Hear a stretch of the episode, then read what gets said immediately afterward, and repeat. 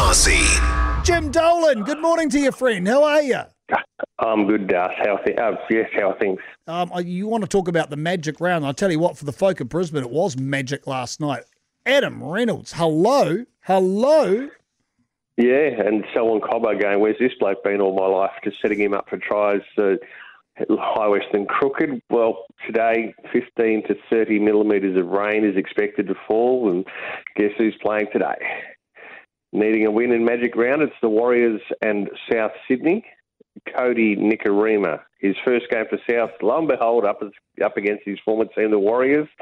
He's um, spoken about his move and says he didn't want to go back to New Zealand, which I find interesting. Players who signed for a team called the New Zealand Warriors, who get a little bit anxious about actually being based in New Zealand. Wait, But wait, hold on. You never told me that. You never told me we're based in New Zealand. Who said that?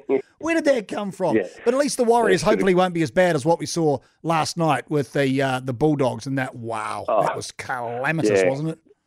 They've got a long way to go, and you know the, the the dogs will be barking with the way that the Bulldogs' best game this season has been when Phil Gould took hold of the coaching reins for that week, and a, a lot was made out of that. And Trent Barrett just seems to struggle to get them going, and Newcastle had lost six in a row, so. Uh, yeah, that was uh, not a great sign for the Bulldogs, and a lot of people thinking for them to get the wooden spoon now. Yeah, could be. Interesting the Magic Round has chosen to be in Brisbane. I, I lived over there for six months or so. It maybe rains twice, and does it rain? Uh, it's a sold out a sold out venue, I believe, for today as well. Is that going to deter the people from turning up, Jim? The weather? No, especially the Queenslanders, they brace for it, and uh, other people still just go for the experience. It's not a great stadium in the rain, but there are spots you can get away from it. The big concern for the NRL is Andrew Abdo's had to promise the fans that they'll be safe after you may have seen the video last night of a little fracas breaking out in the stands. Uh, there's a 32 second video and shows some pretty horrific scenes of some guys getting in a punch up for reasons unknown. There's lots of punches. The king hit, a man stumbling backwards down the stairs, and it took more than a minute for security get to get there, which has been very critical. And uh, unbelievably, out of that, one man's been fined, ten rejected. Police say investigations continue. Uh, are they are they nervous, the punters, or is this one of these things that just from time to time occurs and, and so be it? Well, that's two weeks in a row, or two times in a row that at a Brisbane game Of at Suncorp Stadium that that's there's been right, yeah. So.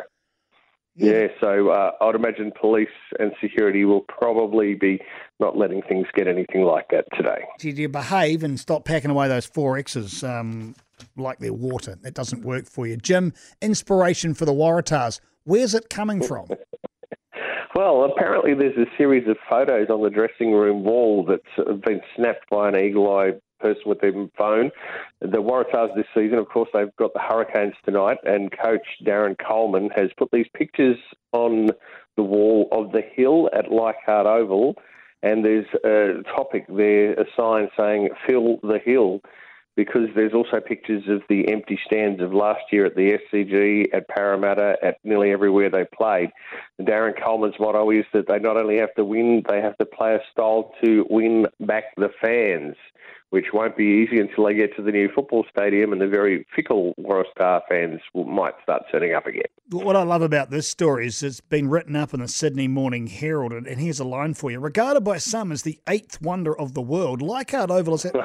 I'm sorry, who regards Leichhardt Oval as the eighth wonder of the world?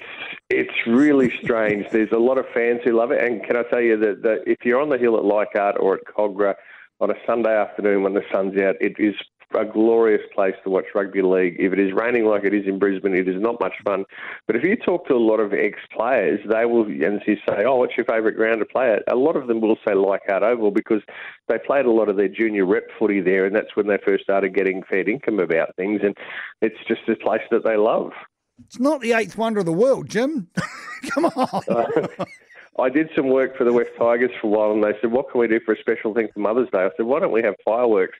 We've gone, "Yeah, we'll do that," and then the council said, "No, there's too many nursing homes right next door. You might uh, have a horrible effect on some people with a fright." Ah, you wonder. Good on you, Jim. Thanks very much for that. As always, it's not a complete weekend without catching up with you, my friend. You enjoy the next couple of days. We'll see you same time next weekend here on News Talk ZB.